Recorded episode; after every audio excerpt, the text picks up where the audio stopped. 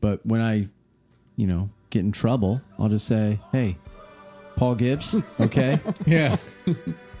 it's his fault." So, So- basically, you'll you'll be my wife then, because that's basically what she does most of the time. Is your wife's name Karen by chance? no, she's not. that's what I was worried about earlier on.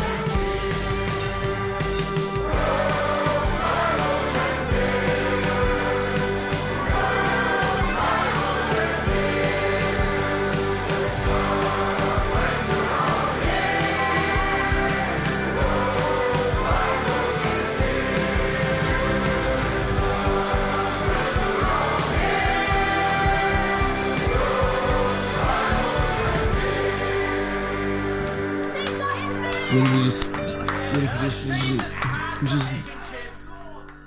You just. Hey, Zach, welcome to Bros Bibles and Beer. Thanks, Jeff. That's nice. it's nice to be to feel welcome in my house. And, You're never welcomed.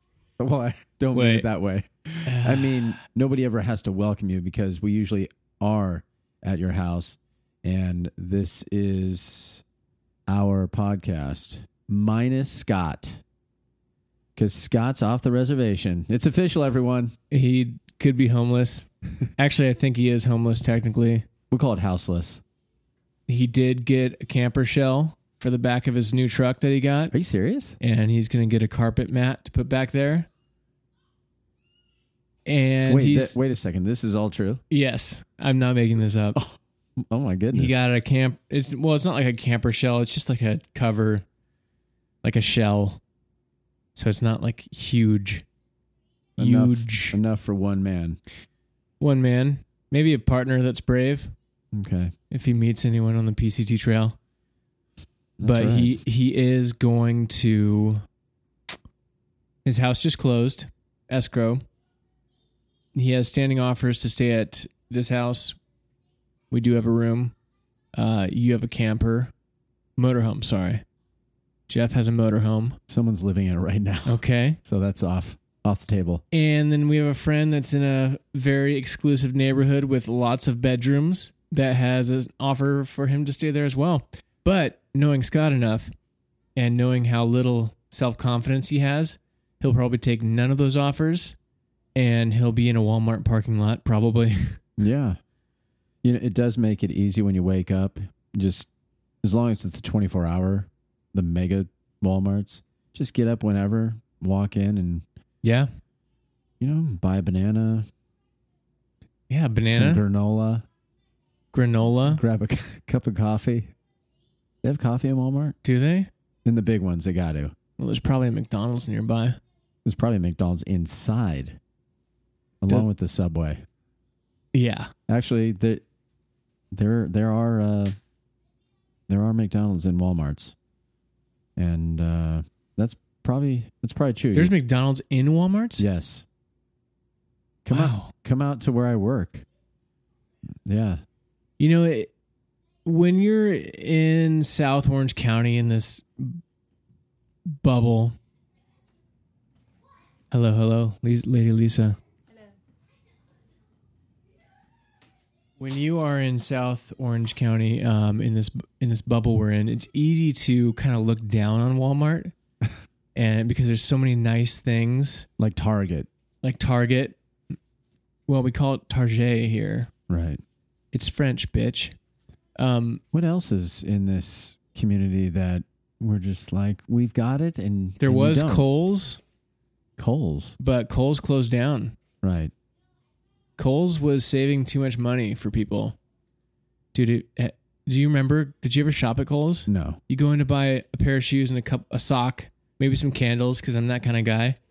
And scented. when you're, of course, when you're leaving, soy candles though. I don't Oh. want to breathe in breathe in the carcinogens, Jeff. Okay. But you leave, they're like, "Congratulations, you saved four hundred and forty-two dollars." Because everything is marked up so much. Maybe that's why they're out of business. So, but anyways, Walmart and McDonald's, man, can you putting those two things together? It's a complicated picture, but you can get a lot for a little. That's a supersize me trip. Yeah. Good luck, Scott. Hey, safe travels, and we love you. Yeah. Question mark? Hopefully you'll be back. Well, Wait. I don't think he's leaving actually. Oh. I mean, oh, For a second, it was like Good. He was going to be gone, gone. thank goodness. He might be gone for all we know. It's training. He He's- hasn't quit his job yet, which is another thing he's talked about. That's a telltale sign that he's he's staying. Yeah. I and I was talking to I was at soccer practice yesterday and talking to a mutual friend of Jeff, Scott, and myself. And he just kept saying, "What why? Why?" When we were talking about Scott. Uh huh. Why selling the house? Right. Why the new truck? The new truck and he's been talking about quitting his job. Right. there may be some kind of midlife crisis. All you're harassing him for not actually believing in Jesus may be affecting him, Jeff. Well, I mean, if he just believed in Christ, then he wouldn't be worried so much. Yeah, cast your cares upon the Lord, Scott. That's a Bible verse. That's that's in the Bible. That and Bible's in our name. It's Do you know what Bible verse that is? yeah, it's the I one from the don't. Bible. It's Proverbs 33. you know, when Paul gets here, he'll be able to tell us. He'll be Ooh, able to- little little tease. We do have a guest. We I had a guy speak at our church, Jeff in my church, and um, Jeff in my church. It's not our church. I mean, let's be honest. I don't want to be responsible for that shit. But we love it.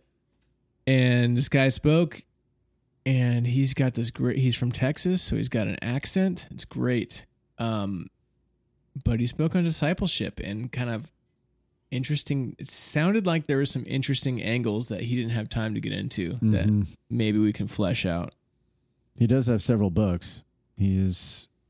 He did have a book on discipleship. I think the other books were they not on that as well, or or no? It was something about something I everywhere. know. I was setting my fantasy football lineup. Oh, God, are you serious? During church? Maybe. Oh, that's why you were you were right behind me. You were leaning forward. I'm like, I bet. I got to cover the screen. I bet. Oh, what Hey, do you feel hey, guilty? You're going to be I'm judged. there. I'm yeah. I'm there two services. I can I can handle a little football preparation during the service if I'm there two services. Okay. You could be ruining someone's moment. They could be just in the moment, capturing, talking to God. They open their eyes yeah. and they see you sliding Green Bay and the Steelers and the Bengals over, and they're like, "What's? wh- wait, oh, No, that's why I'm oh, hunched shoot. over. I forgot to set my lineup too. Yeah, I know, but I'm hunched over. Therefore, I'm trying to. I got big hands, Jeff. so Unlike big. Trump, I Oh. got big hands, and so uh, you know what they say about big hands, big feet. big gloves. Yes.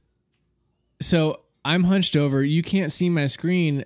Everybody uses the Bible app for their phones now instead of actual Bibles. All all they know is that I'm deep in the Word. Those I people are usually those people are usually sitting upright because they don't feel guilty and they are just you know they want to sh- share that with their spouse Yeah. as well. I hear what you're where you're going. You're hunched over. I can see you over my right shoulder. Terrible like, posture. He is doing fantasy football right now. I know it.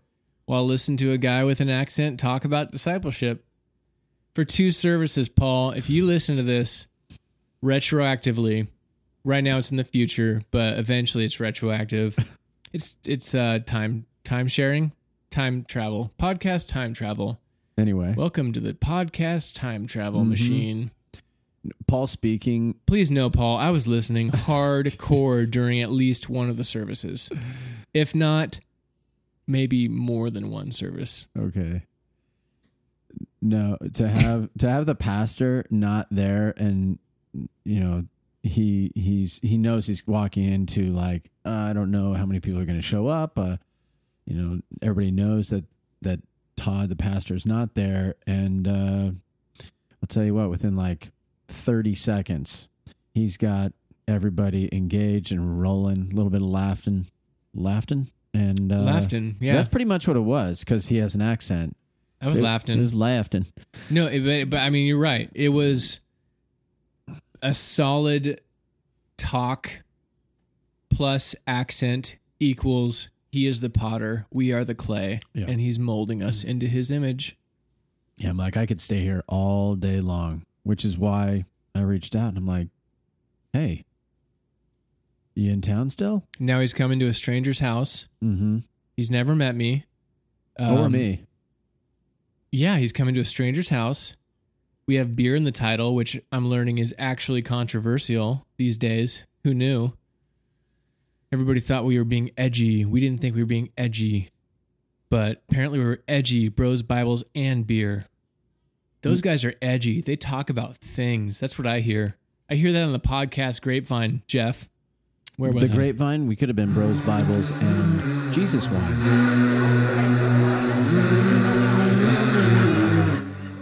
So I saw, I was checking out your website, there's three of you. Yes. Scott is on sabbatical. he, we believe he sold his house, and he uh, got in it today and traveled to a lake or a river to go fishing for four days. And we uh, we're not sure if he's in midlife crisis. Quit his job, made a little money on his house, and now he's just gonna go hiking somewhere. I enjoyed it on Sunday. People are great, so It was great. Oh, yeah. good, we enjoyed it. It's why I. I mean, not only do you, did I start taking a look at the books before service started um, for the nine o'clock, but then when you got up there, I mean, thirty seconds, and I'm like, okay, I could be here for four or five hours. This is fine. Oh, cool. Um, Thank you. but yeah, you're very engaging. Obviously, you have a lot of practice on stage and public speaking. Certainly pays off when you've got a congregation that doesn't know you. Yeah. Um, but your pictures of yourself as a boy were precious. the way you, the way you played around Everybody's with that glad one. it's a podcast now. They don't, they don't have to look at those pictures. it's funny because I, um, I worked out a while back that I think I preached around about 800 times before I started to preach in church. Oh wow! So like on the streets, all the schools of Manchester. Really? And so when you so then when you're preaching in church, it's actually pretty easy compared to, you know, you set your stall up on a street or a pub or in a school and people are not there because they want to hear about Jesus. You've got to kind of connect with them. So when you then take that to church, it's it's kind of uh, so like Sunday was a breeze. It was great. I just really enjoyed it. Okay, now I'm curious. You- You're talking about just setting up shop on the street. Yeah. What does that look like, and how did that happen? So when I first started, um, so what happened was, uh, you know, some of this story. So I, what I thought I was going to be a missionary. So I went to do some training in Scotland, and long sh- short story was I felt God tell me to go back to Manchester. When I got back to Manchester, there was this witch, so a white witch. So she had an occult shop, and you look like you want to ask me a question. Oh, I'm just no a white witch. I was just thinking. Oh, he's serious. A real white. Yeah, yeah. And a, I'm a cult shop. yeah. Okay. Yeah, because people think it's this is the start of a joke or something, but no, she was. I won't mention her name, but she was well known in the area. So she set up a um, a shop. We can call her Karen. That's not your wife, is it? Okay, I'm just checking. Off to a good start. So uh, yeah, exactly. So um, so to kind of publicise this shop, she she complained about a couple of pastors who were couple of times a year going into the local schools. So local schools shut down, and um, I at that time I was went back, came back to Manchester. Felt God coming back to Manchester. Didn't know what to do, and um, so I just volunteered for my church. And then this local vicar said, "Hey, we got some kids who decided because the, this witch had shut down the schools, they had a baked bean eating contest in their schoolyard uh, just to get attention. And then they said to all their friends, "Hey, something really weird's happened to us. If you want to come and find out what it is, we'll be meeting in this room in the school on Wednesday lunchtimes." And they set up this Christian club. But they were about to go to college, so um, a, a, a pastor said, "Could you could you come and just lead this while these kids go to college? Because they've got like the biggest youth group in North Manchester, and it's meeting in a school basically at lunchtime." So, but around that time, I started to get connected with some other guys who were going on the streets. So we would just just turn up on the streets and use visual aids to get attention, and then just three minutes What's an example of a visual aid? Oh, all sorts. We would do we would do skits on the streets, and sometimes we would do. So one guy did this thing which a lot of people saying it's really old fashioned, but he did it really well because he had a really good sense of humour. So he had this board. He put this board, got some newspaper, like clean paper before it'd been printed on, and then did. Have you ever seen a ladder writing? Ladder writing. Have you ever seen it? It's like a really. It's like a Sunday school type thing you would do, Uh. where you have boxes and you do like one paint stroke or two paint strokes, and it becomes a letter, and you build these words. Okay. So people are kind of guessing what you're going to do. Oh, okay. Okay. So it's, all, got you. a bit- it's all based on suspense. Mm-hmm. like know. Wheel of Fortune, right? Where the letters show up Kind of. and you have to guess Yeah, eventually. kind of, that kind of principle. Yeah. We An did some- analog version of that. Well, we did something uh, a couple years ago in our church where there was an artist up, and during the the message, she was actually he or she was actually painting, but you have no idea, and then it just kind of came together at Yeah. the very end. exactly. Yeah, I think Hitchcock, Alfred Hitchcock said the the key to entertainment is suspense. I think his his his films, the Who Done It, you find out who did it no more than one minute before the end of the film. Mm. Um, so it was that basic idea. You get on the streets, do some kind of visual aid, get some suspense going, and then you kind of got you got people into your message. And it was tough sometimes, but it was good. It was very edgy. It was great. So speaking in church is Yeah. fun, really, based on that. Yeah. did you ever find conflict when you were out out and about? No, I didn't. Not very often. No, in schools, very rarely. Particularly, like the, to be really honest, the more difficult people were the Christians. Like, because the atheist teachers, they basically just saw us as harmless. And hey, you're in here, you're talking about good values, talking about Jesus. Don't really believe in Jesus, but kids are loving it. Where some of the Christian teachers were a little bit more nervous about the reputation stuff. So Mm. we had uh, we had no problem. We had when I first went back to my old school. So I went to my old school. The first teacher I passed in the corridor had got me on the floor and kicked me in the head last time I saw him when I was at school. So three years, three or four years later, maybe five years later, I'm back, walking back through the corridor. I remember just having an eye to eye with him, thinking, "You you can't remember me, but I remember you." oh yeah. and then we we started this lunchtime club in the school in North Manchester, and um, it went really well. So it was an all boys school, so all these kids came, but half of the kids were Muslim. So the Christian teacher, who was a lovely lady, but she kind of panicked a little bit about what would happen. So she decided that we would do an after school club because that meant that less only the really serious ones, as she said, would come along. So we did an after school one, and all but three of the kids that came were Muslim. Like all the kids that kept, came back were Muslim kids. So it was Wow. interesting. So, and they were great. Those kids. I think I've, one thing I've learned is it's you know, you never know who the people leading forward till you do it, right. and you can't prejudge. So Yeah, what what do you think is behind the Muslim the fact that most of them were Muslim and they come back? You have any I- I- guesses? Yeah, my, my guess would be that they were- obviously religion's a key part of who they are, and they're very authentic. They're very they are religious people, but I think they got wind of this more love based. I think more love based, fun um, way of connecting with God. I think that's what was happening, and they were intrigued by that. In my opinion, that seemed to be what was, happening. So you say love based, does that mean you weren't handing out turn or burn tracks or anything like that? No, we weren't. Oddly enough, no, we weren't. so um, yeah, so we approached the school in a different way, and so when I started, I, I started in 1988, and um, I think I told this story on Sunday. But basically, I what, what happened? Do you want me to tell, tell that story? Oh, yeah. absolutely. So basically, what happened was I was um, I'd come back, thought I was going to be a missionary, came back to Manchester, got this opportunity, did this lunchtime club. I'm looking around, thinking, wow, there's like a thousand, five hundred, wherever it was, kids in the school.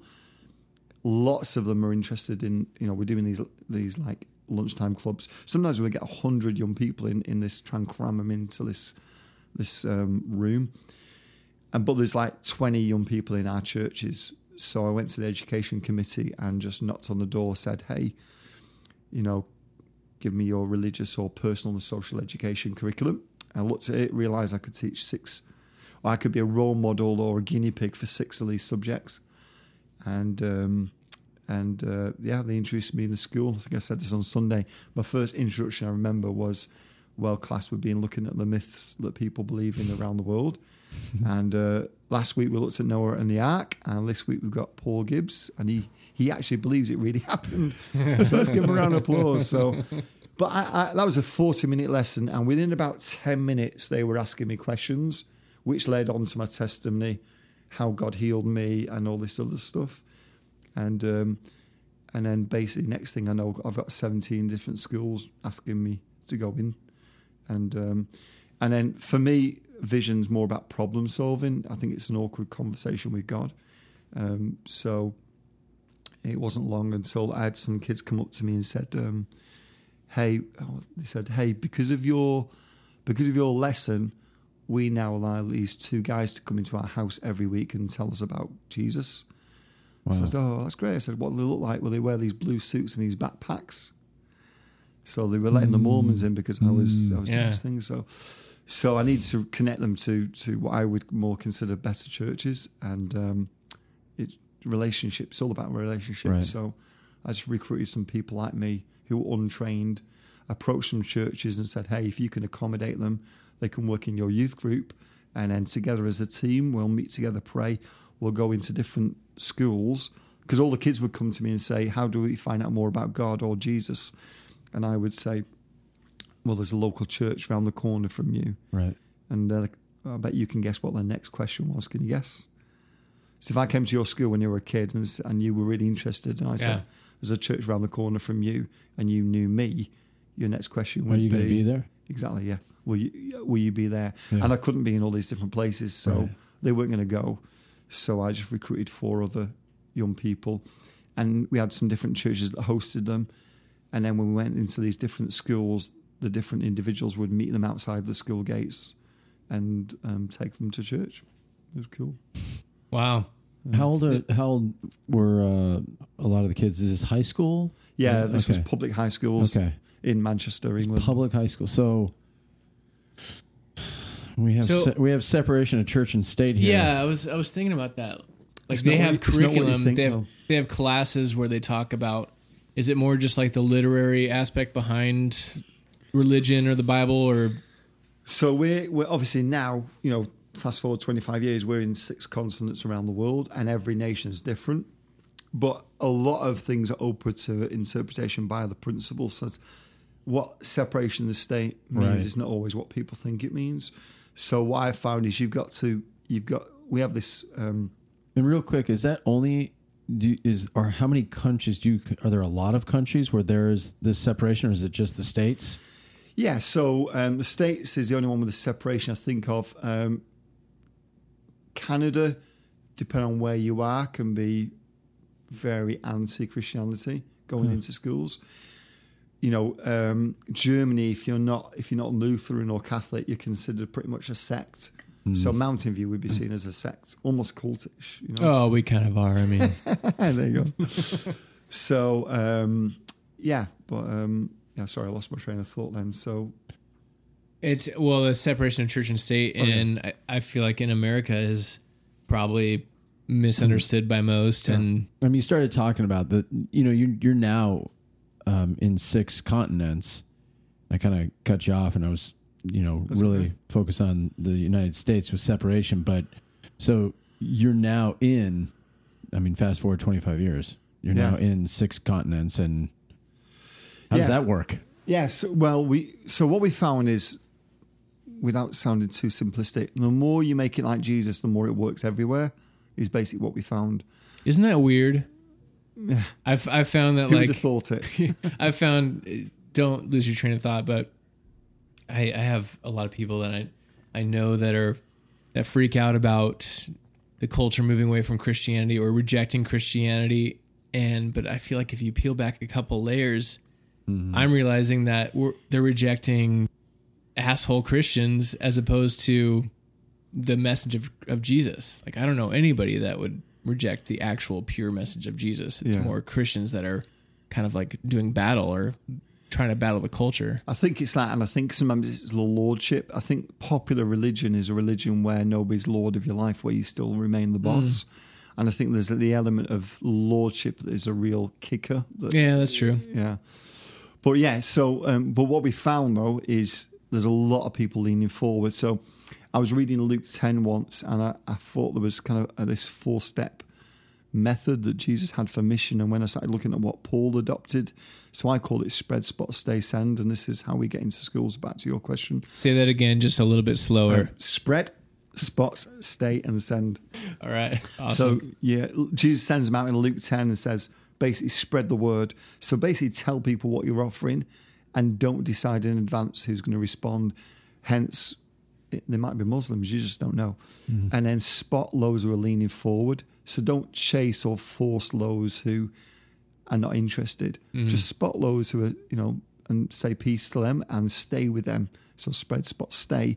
And then send them out to those who rejected you in the first place.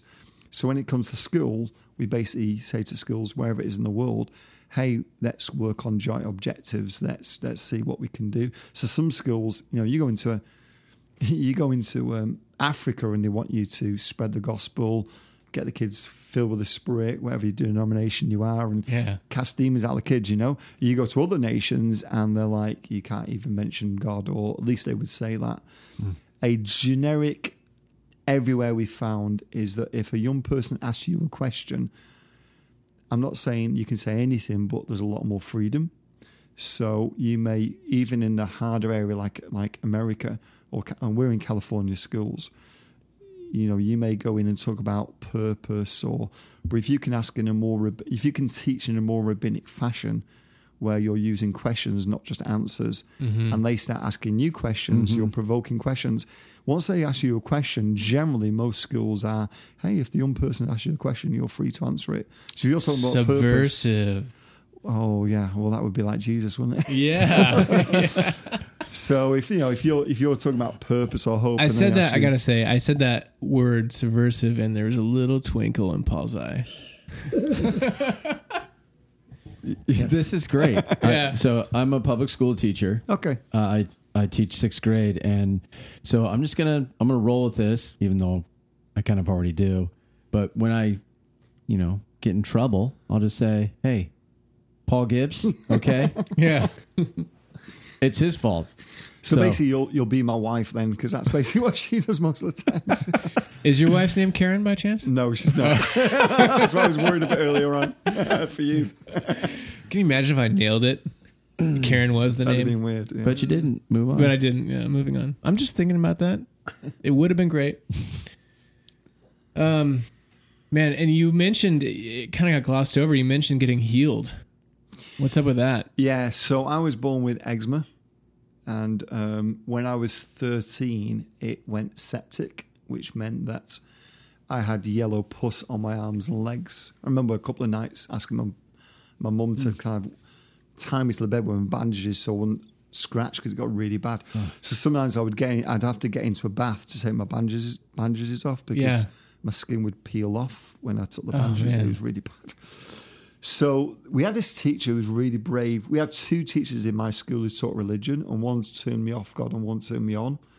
And the guy who turned me on to God um, advertised this this kind of t- what we would now call a tent crusade, and it was a Wednesday to a Wednesday, and um, all week boys were coming back from this place saying we saw some really weird stuff. We saw people singing in the tents, and some of them had their hands raised, and it was weird, man. It was weird. Real edgy. It was weird, yeah. um, but then they said, but then we saw people getting healed, which really freaked them out. So some kid said to me, "Why don't you go, Paul? Because you're practically a cripple." Fair enough. So I went on the last night, and um, so I'm there listening to this preacher, and uh, I mean, some of you, you know, you would know this. Kind of didn't really understand it. It was a week before my 14th birthday, but kind of felt something about it was true. And then the evangelist kind of tricked me. So he said, if you want to respond to this message, say this prayer. So I said the prayer. And then he said, if you um, have said the prayer, put your hand up. So I'm thinking, oh, okay. So I put my hand up. And then he said, if you've put your hand up, stand up. And I thought, this is it. This is the last thing. So I stood up. I thought, no, nothing else. And then he said, if you stood up, we want you to come to the back. And I, honest truth, I thought, I'm not going to go there. But there was this quite cute blonde and she went to the back, and just then I kind of felt God call me, so, so I kind of went to the back as well, and then uh, I got there, and uh, you know they took me through what, what I now know is like the sinner's prayer type thing, and after they'd done that, I went back out, but of course the service had finished, so there was nobody getting prayed for for. I kind of missed it, and then um, I got a letter saying, "Hey." Um, I heard you gave your life to Jesus. We'd love to take you to church. Ring this number if you'd like a ride. Went to church. First message I heard was, you don't need a priest. Lived in a very Catholic area. You don't need a priest. You can just pray directly to Jesus. So I prayed and God healed me within nine days. Not only did the septic stuff go, but just the whole thing went. I've never struggled with Oh, eczema since. So yeah. And my mum wasn't a professing Christian, but my mum's, um, she was a fantastic woman. and She was a nurse. And um, I remember her telling me, you know, that's, you know, I don't understand it, but because the doctor, I think the doctor said something like it would take six to nine months to clear up, and it took nine days from what I remember. It was really quick. I got yeah. goosebumps on the back of my head. Yeah, it was, it was That's cool. pretty amazing. Prayer works. you know, yeah, absolutely. yeah. All by yourself. You didn't need. You didn't have any anybody of auth- an authority over you and anything No. like that. Childlike faith, I guess. Yeah, That's great. that's Yeah. So, okay, so with that, as you move forward into you know through your teenage years, um, you know, are you? I mean, are you on fire? I mean, you're st- you're a kid, you're a Oh, teenager, so it's Yeah, and that's a really good question. So I got saved a week before my 14th birthday. Um, I went straight into work after school, so I'm not very academic. So I went to work. Kind of uh, all my friends from church left to go to college, whatever. So I just m- ended up with different ma- different mates, different friends, Mhm. and ended up just um, kind of backsliding at the age of 18. Not really. I didn't lose my faith. I just wanted to do stuff I shouldn't do. I ended up joining up. There was an infamous club in Manchester called the Hacienda. So I joined that club. I was into a particular style of kind of alternative music. So kind of by bands like Joy Division and, and a few of Mhm. them, yeah. So um, kind of Manchester music scene got involved. Kind of backslid for three years, and ended up in. Um, so I didn't want to go to church, so God couldn't tell me what to do. Left home, so my parents couldn't tell me what to do. Ended up in this big house, and there was four apartments, as you'd say here, or flats, as we'd say. And there was me and a backslidden Christian in one. Opposite us, there were three very rich students. Above them, there was a Jehovah's Witness, and um, and uh, above me, were three anarchists and a ferret. and a ferret. Yeah, and we had like all these arguments and me. Like, What, do what did the ferret believe in? I don't know, but he he was like. He was pretty strong on his beliefs. It seems. I still want to. I'm still stuck on the backslidden Christian. I'm like, I want to start calling people out. Hey, backslidden Christian. just as a title, yeah. Well, it was me, me and my mate, and we were in this, this, and we were just like just gone away from God, you know. And, and like we said, there was a hippie as well, Jehovah's Witness and a hippie. So we had all these arguments about the meaning of life. The, the anarchists were also militant vegetarians, so they would go and they would bust up butcher shops. And you know, like the whole, uh, did you have Yeah. that over here in the eighties? Like, spree, meat, Oh, yeah. meat is Yeah. murder, Oh, all across. yeah. Yeah, Well, it's funny. I just there was a uh, license plate frame that said "meat is murder." There you go. I'm like, I'm going to buy some steak and a hamburger right Yeah. now. Get out of here. Oh, here. that reminds me. I'm hungry. That's right. yeah. there you Go get some grass-fed beef. So I, um, I, yeah, so I ended up, so that was a good question. So for three years, I was kind of backslid, as we'd say in England, and um, and I just this weird experience on the top of the bus where three years later, so on my twenty first birthday, somebody ordered some drugs, and somebody just took an overdose and went into a coma, which got me thinking about is this where I'm- I want my life to go? Mm. And then I was I was very independent apart from Wednesdays when I would take my washing back to my mum to wash it. And on the way back from my mum's, I was on the top of a double decker bus and um, just completely randomly just felt the Holy Spirit. And it wasn't an audible voice, but this sense of God saying to me, "Do you remember what this felt like?" And that gives me goosebumps remembering that Mhm. and just this sense of yeah i do this joy this this joy that makes no sense what am i doing and i kind of Mm. decided that sunday i would kind of give my life back to the lord and and then yeah and then i wanted to be a missionary and so it's a bit disjointed in my story here wanted to be a missionary went away for a few months came back which schools pays So, Mm. Wow. You mentioned uh, this is oh, man, we're, we're bouncing around, but that's cool. It's our podcast. We can do what we want. Yeah. mhm. Um, you Hmm. mentioned a teacher that built you up, built up your faith in God, and a teacher that Yes. didn't. hmm What uh, can you give us a snapshot of both of those Yeah. pictures? Like, how did they? How did that work? So I learned um, a phrase I've been teaching every. So obviously I run this organisation called the Pais Movement, and we have all these people that come on. And um, if there's Can you spell that? The Pais movement. yeah, Pais P A I S. So it's a New Testament word, Greek word for child who serves the King. Pais Movement. Hmm. So we have all these guys that we call apprentices. They come and do a free gap year, and um, one of the things I teach them is um, that our beliefs don't transfer, our passions do. So, and I learned that from these two teachers. They both taught the exact same curriculum. So in England, you have to teach the six world faiths. So if you're a religious education teacher, so Buddhism, Judaism, Islam, should have started on this. um, uh, Islam, one other, and Christianity. Um, and they both taught that, and but they were both Christians, but one taught with absolute passion, and one just taught knowledge. And the guy who taught with passion was the guy that just turned me on to Jesus. He- You could tell he really believed it, Hmm. and um, and he was a bit crazy. He would he would every every Friday. So in in England, it's Friday night when you have youth group. Every Friday, he would take young people. He would meet them at school gates, and he would put them. If you couldn't fit in the car, he'd put them in the trunk of his car. So Mhm. and and just one way or another, he'd get you to church, you know. And he was fantastic guy. So yeah, Crazy's good. crazy's good. Yeah. Yeah. Yeah. What about um, now? You talked about discipleship on Sunday when you spoke at church, um, and you kind of it was almost like little teases that you couldn't didn't have time to go Yeah, into about what that looks like and how how people probably have assumption of like making disciples is getting them to say the sinner's prayer or some Mm. version of that and then Mm. boom you're done Mm. you can check that box how, how is that different or what what is it to you discipleship So I we we teach on page. We teach the three distinctives. So a dis- different approach to mission, discipleship, and study. And with discipleship, I ask the question: Why is it that we spend so much time educating people, hoping that they will have some kind of experience after we've educated them? Whereas Jesus clearly took them on an experience and then educated them along the way. Mhm. So that was the premise of, of what we think about is how do we educate people? Sorry, how do we educate people after we take them on an experience? And I think that's the scary bit. Everybody, particularly seminaries and Bible colleges, they Right. produce teachers, which is really important. So this is not experience versus education. It's just putting the horse before the cart. Um, so we what I what I teased out and what I couldn't teach is um, we train everybody that we know in something called the flow, and it's a very simple template. So you decide um, the four steps. You experience it, question it, understand it, and then multiply it.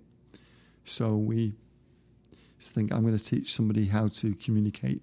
So I'm going to take them on experience. We're going to communicate together. We're going to whatever. We're going to preach together, and then afterwards we're going to question it. What worked? What didn't work? And then we have this process of working out a principle. So one thing I've learned in the last ten years that young people don't seem to be able to do anymore is figure out principles. I'm not sure we're training people how to think. We're just training what to think. Mm. And I think we need to train them how to think. So we take them on experience, we get them to question it, what worked, what didn't work, and then we have this simple method to help them figure out a principle. So we basically say, you know, what's the common denominator in all things that worked that is missing from the things that didn't work, and we figure out a principle, and then in the understand it, we get them to figure out how they would communicate that to somebody else. So there's an Arabic proverb that says to teachers, sorry, to teachers to learn twice. So we get them to come up with a way of teaching it to others, and then and then they think about how they would then go and multiply it. So we have this little template that we take people through. So interesting Well, I, lo- uh, the experience thing is a huge, it's a huge thing in any in anything that Yeah. you're doing. You have no idea what marriage is going to be like. Yeah. You have no idea what friendship or a life in in Christ is going to be, um, and to walk that, yeah, you know, to experience it because you you we jump into everything. I mean, naturally, you know, the things I mentioned, you jump into them naturally, Yes. and then uh, if you don't have really, if you don't have um, a mentor or or Mhm. sages that are you know by your side Yes. or even seeking them out, you can get into a whole lot of trouble and go. and then down. ultimately doing it, like experiencing it. yeah, You can read all the books you want on marriage success and all that stuff, but until how to you're become a millionaire. until you're in it, Right. The, Just any of the struggles and the questioning, uh, going through it and questioning is is can I a open huge, this for you? is a huge Oh, no, thing. You go. Um, I just I love I love hearing that that message. Um, experience it first because yeah, I mean as a as a teacher and uh, having gone through you know school like everybody else. There's no experience. There's no. Yeah. You would teach me math. You should have taken me to Lowe's or Home Depot and Yeah, that'd be amazing, wouldn't it? If you did that, that'd be great. yeah. So I love that.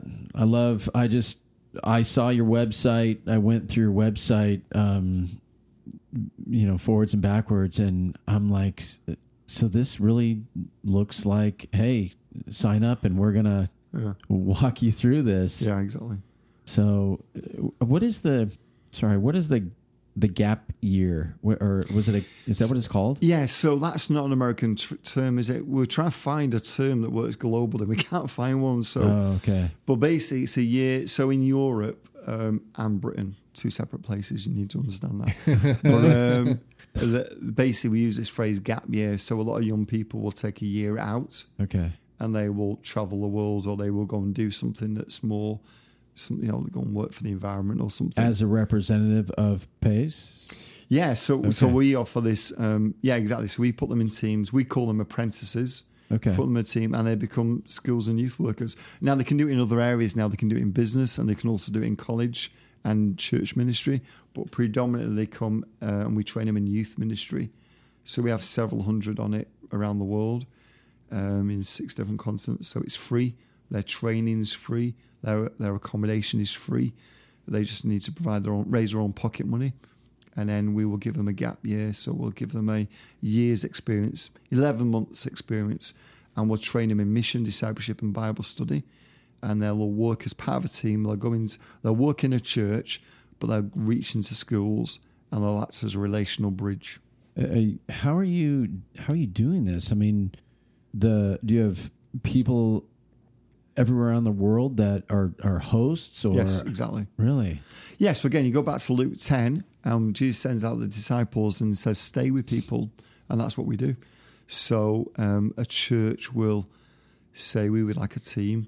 And a church will give some money towards Pais, and we use that money to run the team. We don't really make much of a profit off it. Um, and then they will stay with, with families in in the church, sometimes for three months, sometimes for the entire 11 months Right. and they'll work for the church. They'll be involved in youth ministry, support the youth pastor. They'll be there on Sundays. They'll be part of the life of the church. Mm-hmm. Um, but midweek, Monday to Friday, they'll be in the schools or preparing for schools or youth work. Yeah, as a team, That's amazing. it's working really well. How many? How many people? Do you have a number right now of how many No, I people don't. are I, there? it keeps changing because we have a, a August and a January intake, um, but it's in the, it's several hundreds. That's all I know, and it changes constantly. right. and we're in 13 nations. I think we're about to start our 14th nation, will be South Africa, which will be next August. Hmm. Congrats. Wow. Yeah, so Another thing. Oh, go, you got something chambered? Go for it. Go ahead. No, I was going to shift a little bit. Oh, If you have something along those lines, go for it. I I was just going to ask. I mean, you started in 90, 92? 92, yeah. So I started on my own in 88 and then began, the, my next problem, if you like, was how do we link all these young people who are interested in God into a church? Because I, I believe the local church is still the best place to disciple them. And we realised, hey, it's going to be relationship sets. We need a lot more of me, as one pastor said. Um, so we started Pais in September 1992. Was it? Were you? Did you have another job? Um, no, I'd, I I was trained. So I left school, did retail management, went to be a missionary next up Papua New Guinea or Africa, came back um, to Manchester, and volunteered for my church because it was. I had this weird thing where I knew I wasn't supposed to get a job, um, but at the same time I got quite a strong work ethic, so I wanted to work for the church, and then it just these doors opened up in schools and then it just it just carried on from there. So we're called the Pais Movement. Originally we were called Pais Project because I thought it was going to last a year or two. And that was 25 years ago. And I thought my vision was for a team.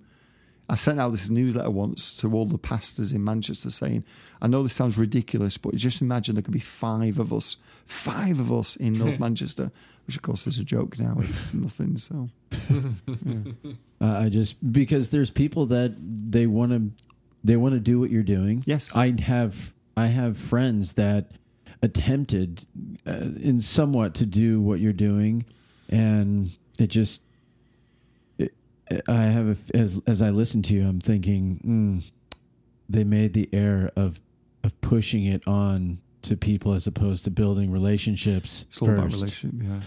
And I mean, I mean, once you realize someone cares about you, you'll Yes. you'll do anything for Yeah. them. It's, uh, it's interesting you say that because I think there's a general. I think that we say schools work doesn't work in America because we have this idea of what schools work looks like, which is basically. Sorry if I'm going off on one. But No, no, no. No, do it. Basically, I think what we do is we think we know what the school needs, so we're going to go and find some rich businessman to sponsor it. And it's going to be some kind of team or curriculum. We put a nice, pretty bow on it. We offer it to school. The school says that's not really what we need, and then depending on our denomination, we either bind the devil or go into politics. and um, and in reality, what we do on Pais is we say it's not about a program; it's about the people. So we train our guys to respond to what school needs. So we don't say to them, "Here's a curriculum, see if a school wants it." We we train them as a team, and you go to school. So a teacher like yourself say, "Hey, what's the need in school right now? Is there anything we could teach or help you with?" Kind of just just kind of come in as you know, a lot of young people, um, you know, 21, 18, 20. They're going to reinforce what you're saying, but on a common common values and the school says, well, we've got an issue with, I don't know, peer pressure or kids have no hope. Great, we'll do a lesson on hope for you. Are there any stats, any facts you want us to teach? Yeah, here's some. Great, we'll do that. Our teams are trained to then, within a day, figure out a lesson. They're add, it'd be really creative, really fun. Go back into the school, say what the school is saying, but add in their own passion because it's passion that transfers. Kids will ask some questions. They'll respond, give them a little bit more about their own faith. And as we say in England, Bob's your uncle. Bob's your uncle. And that's what happens, yeah. Hey, where does that come from? Bob's your uncle. I have no idea. Probably not Jesus. But I don't know. yeah. Dude, that's Google that- it. That's funny you asked that question. It's like in England, uh, we don't know where it came from. In America, we're like, well, it came from England. Yeah. Everything came from England and America. Go back. Kids, see that flag? See those colors? Yep, well, there you go. One thing I wanted to ask about was um, I don't remember exactly what you said on Sunday, but it was re- regarding k- kids and how we can kind of like fence the kids in and protect Oh, yes. kids. Yeah.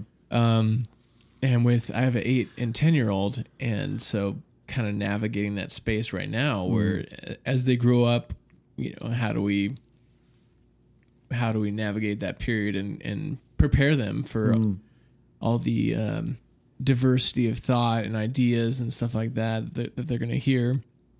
And I'm not I'm not so much worried about that, but it's more like retroactively from for me, the way I grew up, it was like this is what the Bible means uh, on passage X, Y, and Z, and this is how you're to interpret it. And if you're outside of that, then you're in danger of you know the slippery slope and all that stuff. But so what do we do with kids? Like, w- I'm trying to frame this question well. Um, preparing adults preparing their kids for the future. Like, how do we prepare versus protect? And um, I don't know. Do you kind do you know what I'm getting at? Yeah, I'm yeah. not phrasing Yeah. this well, so So go ahead and jump in and I'll save me. Yeah. so I'll repeat basically what I said on Sunday, if that's okay. that's which fine, is yeah. which is what we got to do is we've got to stop protecting our kids and help help them improve their faith rather than protect their faith. So I discovered this, or kind of got this uh, revelation, whatever this thought came into my mind on the plane when we emigrated to America, and um, I think it's eighty three percent of young people who go to church as high school students will stop going to church in America. This is by the end of the first year of college. I believe it's because we've protected their faith too much. So I was reading the story of David, who facing Goliath discards Saul's armor. In the Sunday school version, it's because it's too big. But if in if you study the scripture, it's because he says, "I've not proven it. I don't know if it works." And he goes to something he does know that works. That he's killed the bear and the lion with. Mm-hmm. I believe, my personal belief is that as we're growing our young people, where they're going to college, they're facing questions they've, they've been protected from, they're facing temptations they've been protected from, and nobody's held their hand and showed them how to navigate through that. They've just been educated. So they get to college, they've got a load of cliches that don't work in the real world, and um, they discard the religion. Doesn't mean they give up on the faith or the faith of Jesus, but they, they get rid of this kind of religious armor they've been given. Mm. And the problem is they've got nothing that they've proven works. And I think we've got to find ways of helping our young people prove their faith. So as they're growing up, take them on experiences where they see God show up. So I didn't. I, I had phenomenal parents, but they weren't professing Christians. So I, I, so I had to kind of figure this out as as I went on. And my wife's the same, but my wife and I, we didn't have Christian parents, really good parents. Well, well I did, and she had a great mum. Um, but we we had to kind of figure this out. And what we realised was when you look at Jesus, he took these young kids. I think I said on Sunday. So I don't believe this, but some messianic scholars will say there's a possibility that the youngest disciple was eight years old. I don't believe that. I think they were between 14 and 20, probably. Um, but he, he took them to some crazy places. C- Caesarea Philippi, that place was. I mean, I didn't want to say this on Sunday, but you had they were, these were people who had sex with animals. He, he, you know, Pan, they're, they're worshiping the goat god Pan. He takes them there to literally a place that's literally called the gates of Hades, and basically says, "I'm going to build my church with these kind of people." And he takes them on experiences, and they, you know, by the time he's dead, resurrected, and, and gone, um, they've got stories, and they know God's real. They they've seen God in action.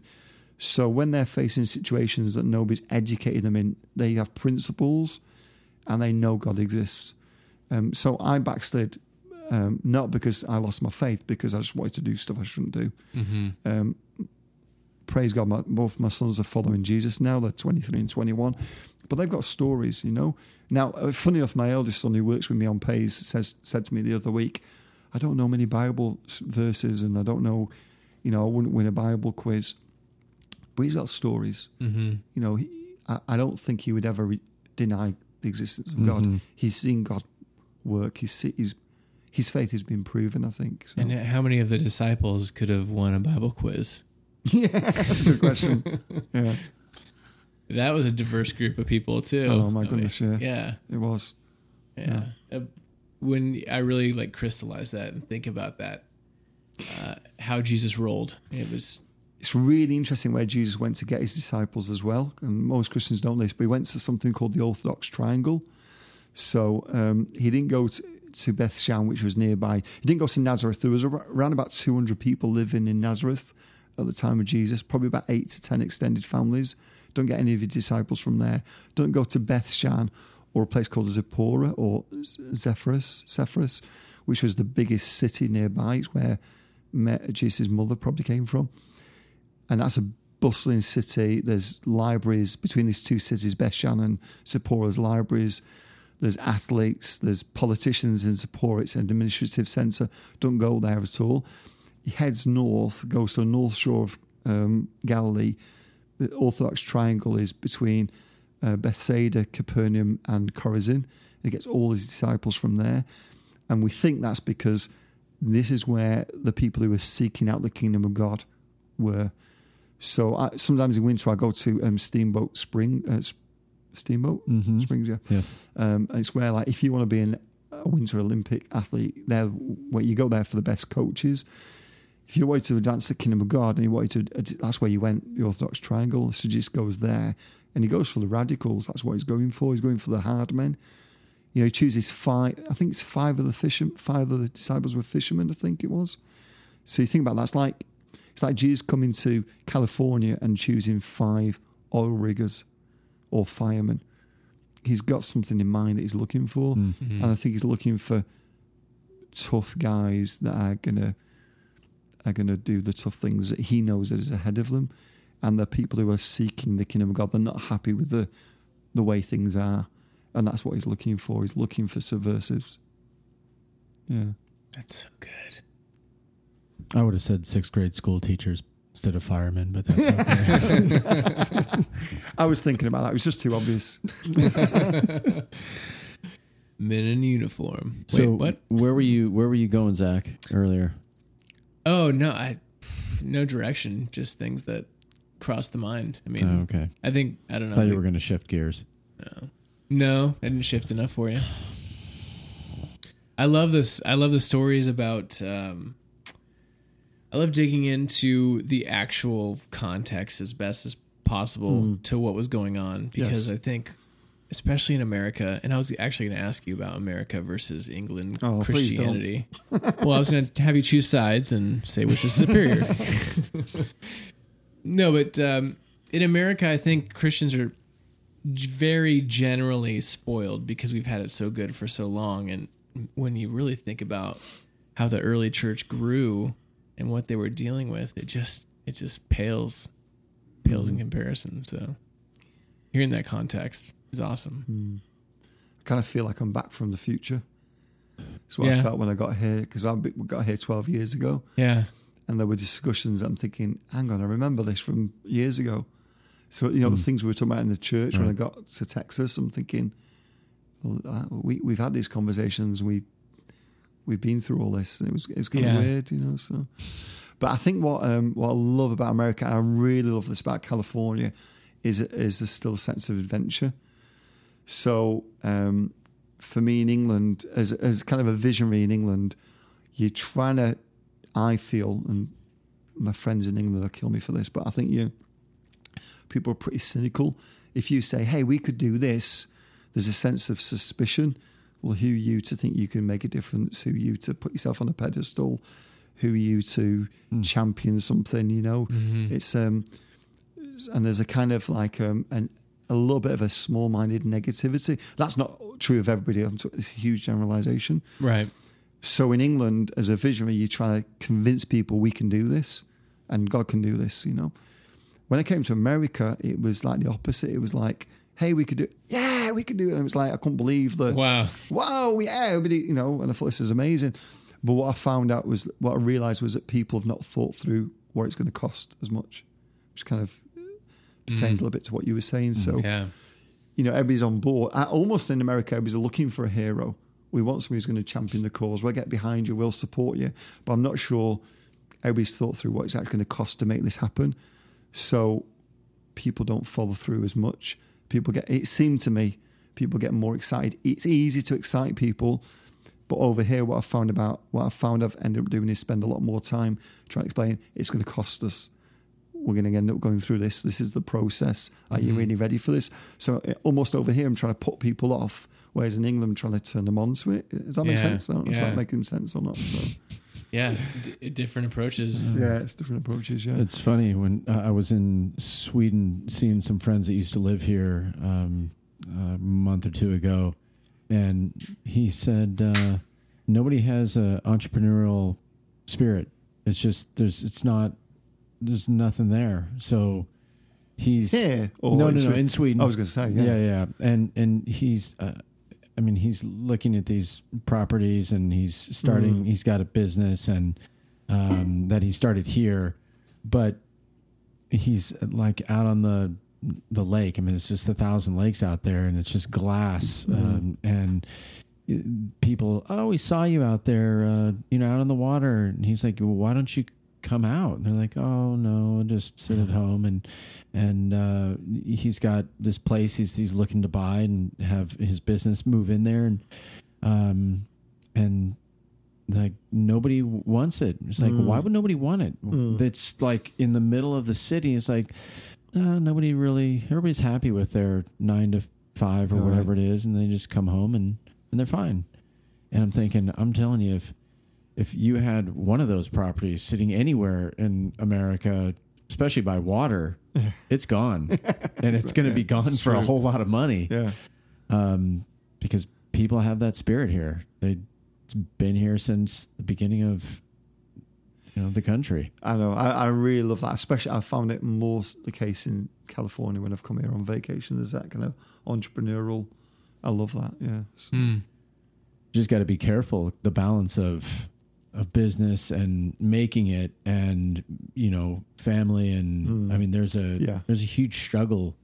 Uh, there's a huge struggle there, um, in um, uh, it's probably elsewhere around the world, but in America more so. It's just people are striving and striving, um, and not Then to, you lose that connection with the community because Right. you don't you don't want to have to rely on other people. So you're it's very can get- individualistic. you can get isolated quickly. Mm.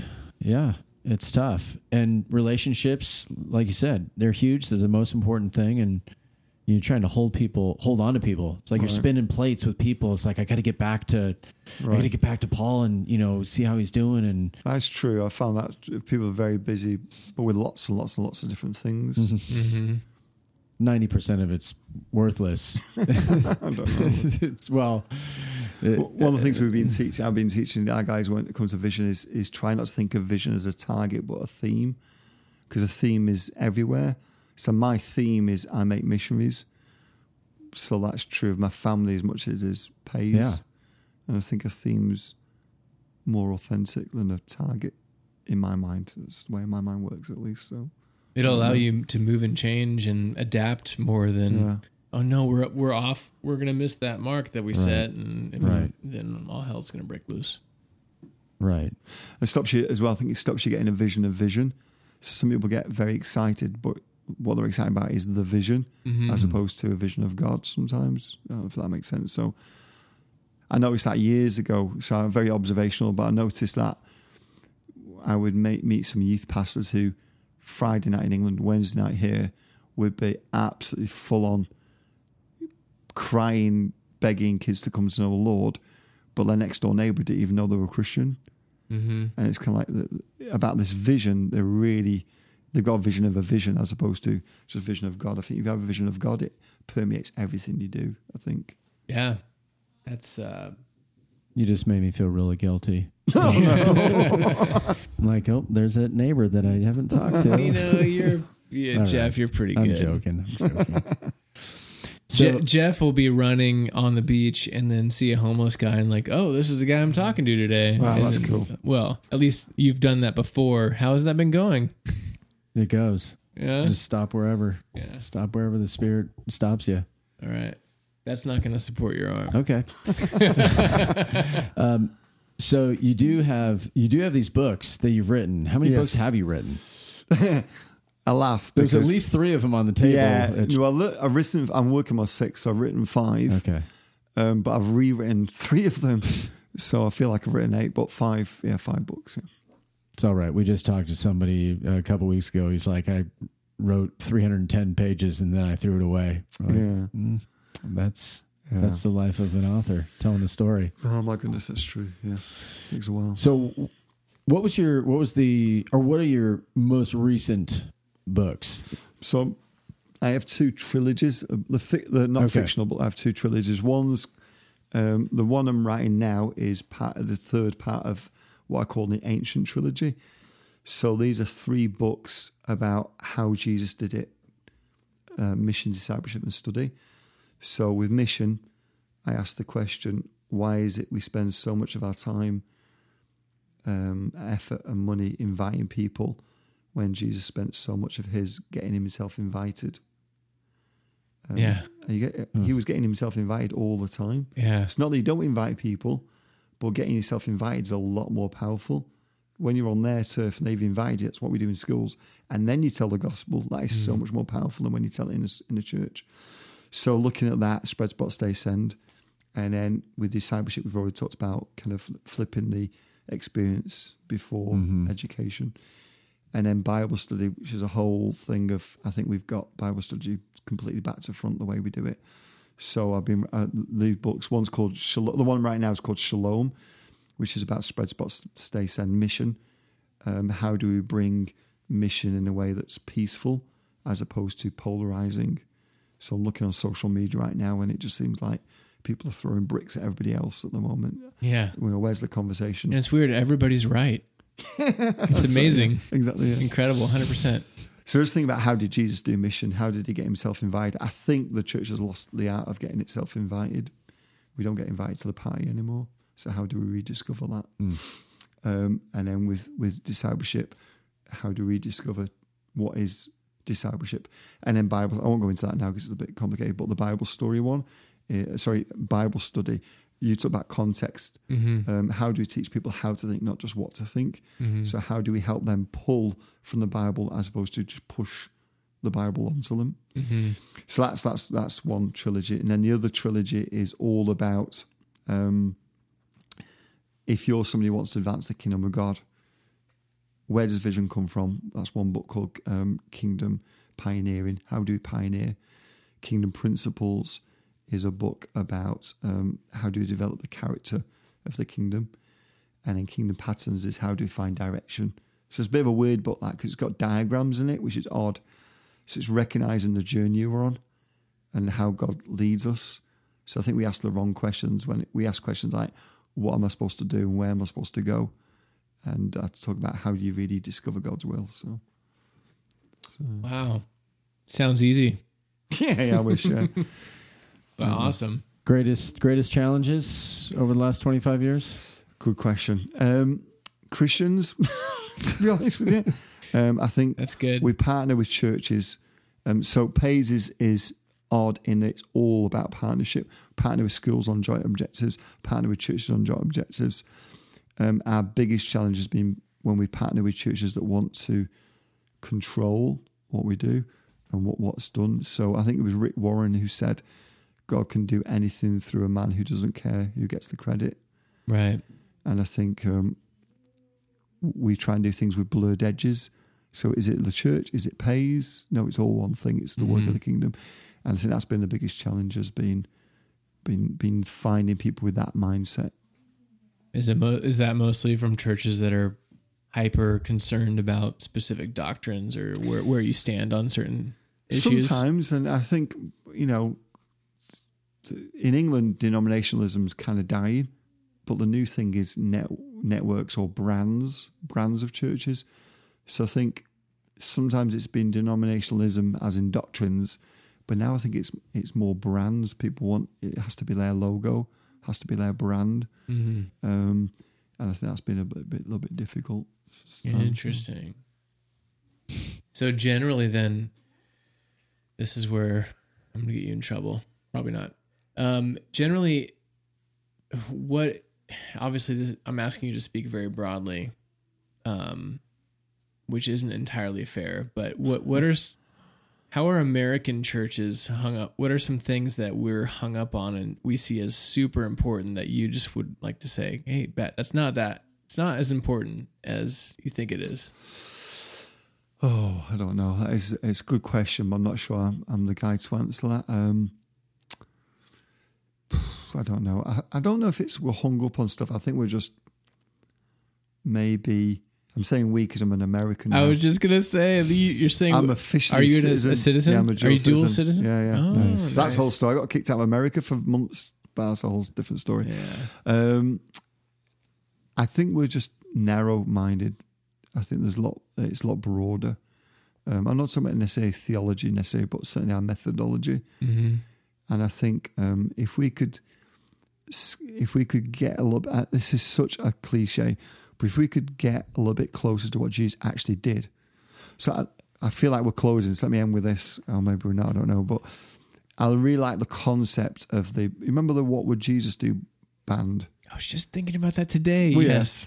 So I really love the concept, but not the question. Right. Because if you said to me, "What would Jesus do?" my first question would be, "Which Jesus? Your Jesus, your Jesus, or my Yeah. Jesus?" Because my Jesus reflects my thoughts. Um, and I think a slightly, not a perfect que- answer question, but a slightly better question would be, what did Jesus do? Mm-hmm. And I think we could get back to that a little bit more, certainly with mission discipleship and study. I think we'd find we got a few things back to front. Mm-hmm. And um, but I'm not saying that's just the American church. I think that's the church. I don't. I don't know. I don't. I don't know if I could find a difference in in the way you phrase the question between the two types. You know. Yeah.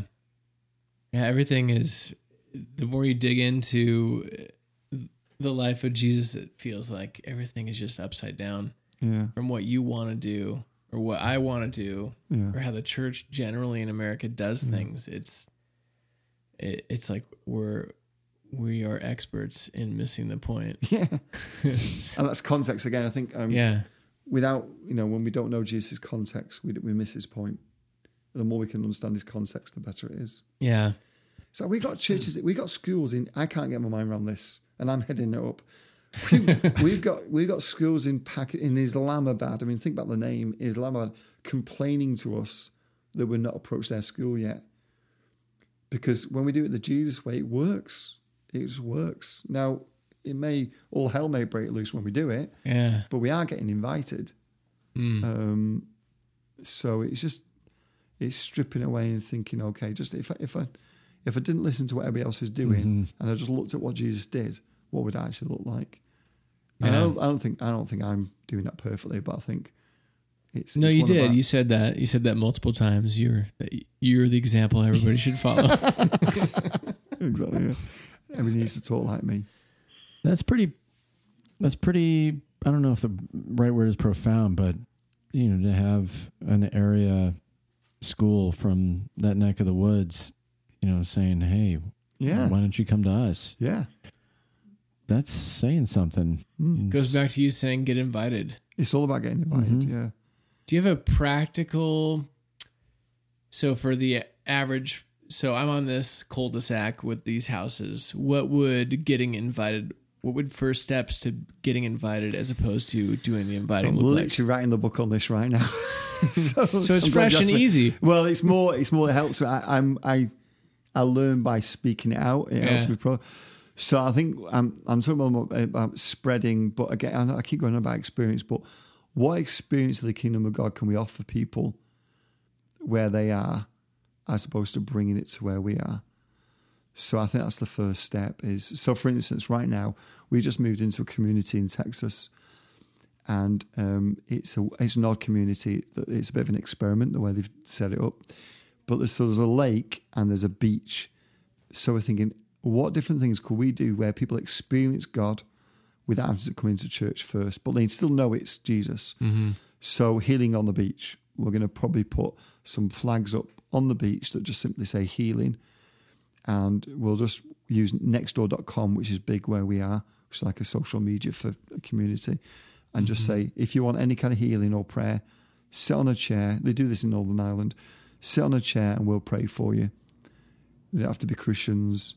We're not promoting our particular church. We believe one way or another they'll experience God. Even if they don't get healed, they'll probably experience something of God. Hmm. Um, and that's for us. When people experience God, they want they want to invite you into the home. They want to find out more about what is it as I just experienced, which is kind of why I came to the Lord. You know, I was listening to a guy, I could feel something, and I wanted to find out what what more of, of this, what what more is there. Hmm. So it's giving people some kind of experience, I think. So, so like we got a few little packs. So when my I saw this in somebody's house, and I thought this would be good is if we set set up prayer posts. So some kind of post in the park, we can see if we can get permission, where people anonymously, even if they say they hate God, without nobody knowing, in the middle of the night, can pop a prayer request, knowing that people are going to pray for them. Interesting. Mm. How can we how can we help people experience God? How can we take what's inside the church so people can experience it outside of the church? Because if they do experience God, then they'll invite us. And if we can build on joint objectives. So I'm still thinking this through. So it may not sound as clear cut, but that's basically what I'm thinking through right now. Awesome. It's like you took the roots of when you were a kid and it just moved through and just came out Yeah.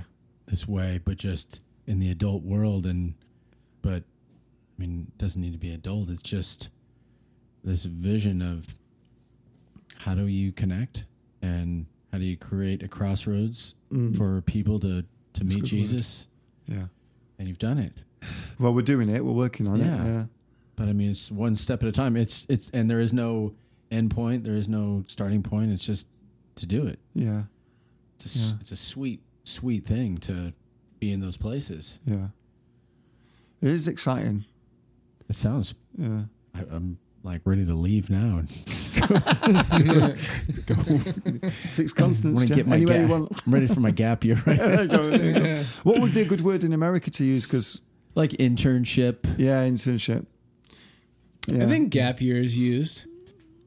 I mean, gap. If it, it when I saw it, I thought void. Like we're gonna like, you know, we'll fill the void for you um, Okay. for this year. That's kind of like gap year. Okay, Yeah. right, uh, Yeah, internship. We we use that. We change it because interns right. generally it's they're untrained and they'll just do anything. Whereas when our guys are coming, they're coming with a purpose and training. But otherwise, it's exactly you're right. It's an internship basically. It's yeah, That's tough when you're worldwide and you're trying to figure out one it word. is, mate. Yeah, It's pretty much next to impossible. it is. Yeah, it is. Yeah. So can I do a quick advert? Yeah. Can I ask people to go to the website? It's um, www.paismovements, P-A-I-S movements.com. And then, yeah, we do um, free gap year internships, whatever you want to call them, free training, free accommodation, 18 and over. We're looking for people to help us start new nations as well. So, I think it's. I mean, having seen the website, it's it's really simple. It's just a clean look and it's engaging. And I'm not joking. Zach, you're looking at me like, "Come on now." I, I'm like, man, if I didn't have my, well, maybe I'll just take my whole family. we'll go, we'll go do this. But it's. well, we need someone to help us um, pioneer Pais in Canada. So, I'm not going to Canada. so one step too far. They'll do Sweden, I go but to not Africa. Canada. I go to Islamabad, but no, not like, No. not Canada. No, I can't. I mean, I can't. I can't think that it's not possible. Even I just think of the people that are at our church that are in their you know twenty something, Oh, early yeah. twenties. I mean, there's people there that are they're on fire and they Mm. want to be involved, and they, you know, they they may or may not have been at church on on Sunday when you were there, but Mm. um, I guess that's one thing that we need to continue doing is is kind of have a consistent propping up of like what we've been doing and what we Mm. are doing and what we will be doing um because people like you come through you know once a year and th- you know and then you're gone Mm. and the message is gone so it's got to be somehow hey we're carrying on Now it's right going to be here. out out there forever. right. no, but I, I'm I'm I'm hoping that you know those books. So I don't know if you left any of the books. They all sold out, actually. All the, Are you serious? Yeah, they all sold out. So, in fact, I sold some I wasn't supposed to sell. I was, Nice. supposed to, I was supposed to. I've already. I sold some. I actually found out I'd already sold. So, um, but yeah, but the book um, was Talmidim. So, Yeah. how to disciple anyone and anything. Yes. And then the the Bible study version of that is called Haverim, how to study anything with anyone. So, if anybody's interested, but you can get them on Amazon or Kindle. So, And those words aren't words you're just making up, right? Those no, yeah, something. ta- Talmud, yeah. That'd be good though, wouldn't it? If it came up with words. Talmidim is the uh, Hebrew word for disciples, and Haverim is the word Hebrew word for friends who study together. So again, Jesus studied the Bible very differently from the way we do it nowadays. hmm I won't go into that now, but yeah. Oh, that's a can of worms I really want to go into right now. So, That's all right. Well, yeah, you've been awesome with your time, and and your wife is floating around waiting to grab you. So, but real quick, uh, better beer over there or over here? oh my, I don't know. I like the beer here, but my favourite beer is still a Manchester beer. It's called Boddington's. Oh yeah, heard we get that here. Oh, yeah, yeah. It's the it's the pub ale. Or Yeah. not, Well, the real Not- tagline for that was the cream of Manchester. Did you know that? Really? Yeah, look. that on the- makes sense. Yeah, you should look on the old. Um, they used to have some really cool adverts for it. Yeah, If you Google the old adverts, Boddington's beer. that's awesome. Yeah, Manchester. it's got that that nitrous charge in it. When you over here, at least when you open that can, it's just so creamy. Yeah, it's it's so creamy, good. Yeah. Yeah. Have you had Boddingtons? I have. It's not hoppy, No, but it's not hoppy. it's great. It's good beer. Yeah. California, everybody, it's a little hop obsessed. And I'm I like guilty hop of it too. though. I like I'm it. guilty of it, but And wheat beer. I like wheat beer as well. Mm, But Boddington's remains the, my favourite. So. awesome. Well, Yeah. Paul, thank you so much for your No, time. no, no, it was really nice to speak to you guys. Yeah, thank Yeah. you. Enjoyed it. Excellent. Yeah. Braving a stranger's house, strange area. On vacation, no less. No Disneyland for you? Nope, no Yeah. Disneyland. No. Done some good snorkeling and been in the waves though. It's a bit flat right now though. Yeah. How You long surf?